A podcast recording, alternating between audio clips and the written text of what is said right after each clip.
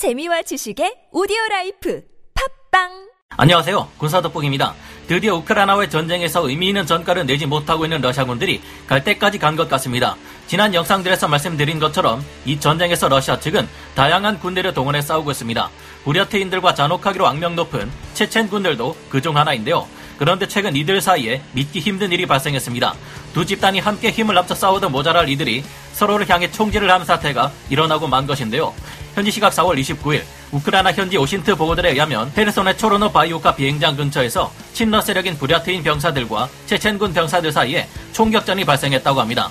양측 모두에서 약 50여 명이 이 팀 킬전에 참여한 것으로 알려졌고 이로 인해 목숨을 잃은 병사가 몇 명인지 다친 병사들의 수는 어느 정도인지 등의 자세한 소식은 알려지지 않았는데요. 이런 일이 발생한 이유는 몇 가지가 있는데 우선 첫 번째 부랴트인들이 우크라이나군과 전투를 수행하며 최전선에서 다치고 죽어나가는 동안 체첸 병사들은 안전한 후방에서 독전대 역할만 하는 것에 대해 부랴트인들이 큰 불만을 가졌기 때문이라고 합니다. 부랴트인들은 몽골 계열의 민족으로 바이칼호와 인접한 러시아 영토 내 브라티아 공화국에 주로 살고 있는 이들입니다. 이외에도 이들은 몽골과 중국에도 상당수 거주하고 있는 민족인데요. 우크라이나를 침공하는 데 있어 악명 높은 체첸군과 함께 참전한 이들은 앞서 말씀드린 것과 같은 이유로 참전을 꺼리는 모습을 보였습니다. 그러자 체첸군 병사들도 이에 대해 못마땅하게 여길 수밖에 없었을 텐데요. 초로노 바이오카 비행장 근처의 키셀리브카 지역에서 체첸군 병사들의 임무는 러시아 점령군의 부대가 적극적인 군사 행동을 유지하도록 하는 것으로 알려져 있습니다.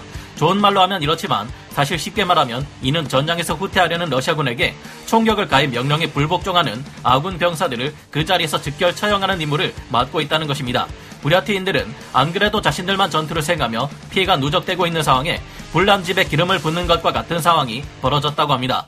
우크라이나 정부 당국은 부랴티인 병사들이 우크라이나로부터 약탈한 재산을 분배하는 방식에 큰 불만을 품었고 급기야 이 불만이 군사적 충돌로까지 번진 것으로 파악되고 있습니다. 체첸군 병사들이 우크라이나에게서 약탈한 모든 재산을 부랴티인 병사들과 나누지 않고 모두 가져가 버리자 이 불만이 폭발해 버린 것이라고 합니다.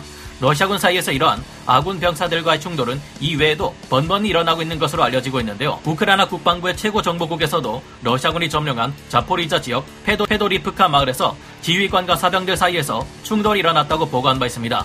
아마도 이 지역에서 러시아군의 하급 병사들은 2014년 러시아가 우크라이나 남부의 크림반도를 점령했을 때처럼 우크라이나 측이 별다른 저항을 하지 않을 것으로 추측했지만 막상 전쟁이 일어나자 러시아군에게도 온갖 지옥이나 다름없는 상황이 벌어진 만큼 속았다고 느낄 것이기 때문으로 분석되고 있습니다.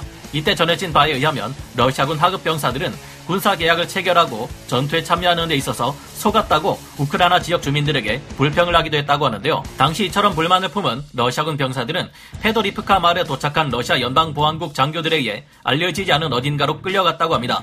이들이 어떻게 되었을지는 정확히 알 수 없지만 아마도 무사히 돌아오지는 못했을 것을 짐작할 수 있는데요. 우크라이나의 프라우다에서도 다음날 이에 대해 보도했습니다. 정말이지 러시아군의 상황은 엉망진창이었던 적이 하루 이틀이 아니지만 같은 아군끼리 총을 겨누다니 어떻게 전시에 이런 일이 발생할 수 있는지 기가 막힙니다. 우리가 게임을 할 때도 잘 못하는 사람들이 함께 동맹을 맺고 2대2로 게임을 하다가 지고 나면 서로 너 때문에 졌다면서 비난하는 추한 행동을 보이는 사람들을 볼 수 있는데 여러모로 현재 우크라이나를 침공한 러시아군의 상황이 딱 그런 듯합니다. 남부전선의 마리우폴에서도 친러 세력들인 체첸군과 돈바스 반군, 푸틴의 직속 영병이라 할 수 있는 바그너 그룹과 최강의 특수부대라 불리는 스페츠나츠까지 주둔했지만 이들이 서로 함께 싸우며 전혀 시너지 효과를 내지 못하고 있습니다. 이들은 이름만 거창하지 사실 지휘 체계가 서로 다르고 자신들의 임무가 아닌 이상 임무를 수행하지 않으려는 모습을 보인 바 있습니다. 그 결과 갑자기 장갑차와 전차를 내세워 나타난 우크라이나군 병사들이 러시아 측의 포위망을 뚫고 아조프스탈 제철소로 이동하는 것을 전혀 막지 못했는데요. 체첸군 병사들은 전투보다는 하도 휴대폰을 꺼내 틱톡 셀카와 영상을 찍어대는 탓에 많은 비판을 받고 있기도 합니다. 이 같은 상황을 보면 부대 지휘 체계 통합이 얼마나 중요한 일이며 함께 싸우는 전우들 간의 우정, 협력이 얼마나 중요한지도 새삼 깨닫게 되는데요. 이처럼 개판 5분 전 상황이 벌어지고 있는 러시아군 측이 아무리 강력한 군대를 가지고 있어도 민관군이 하나로 뭉쳐 대통령까지 직접 전투에 나서는 우크라이나에게 이기는 것은 애초에 불가능한 일이 아니었나 생각해 보게 됩니다. 오늘 군사 돋보기 여기서 마치고요. 다음 시간에 다시 돌아오겠습니다. 감사합니다. 전문가는 아니지만 해당 분야의 정보를 조사 정리했습니다. 본의 아니게 틀린 부분이 있을 수 있다는 점 양해해 주시면 감사하겠습니다. 영상을 재밌게 보셨다면 구독, 좋아요, 알림 설정 부탁드리겠습니다.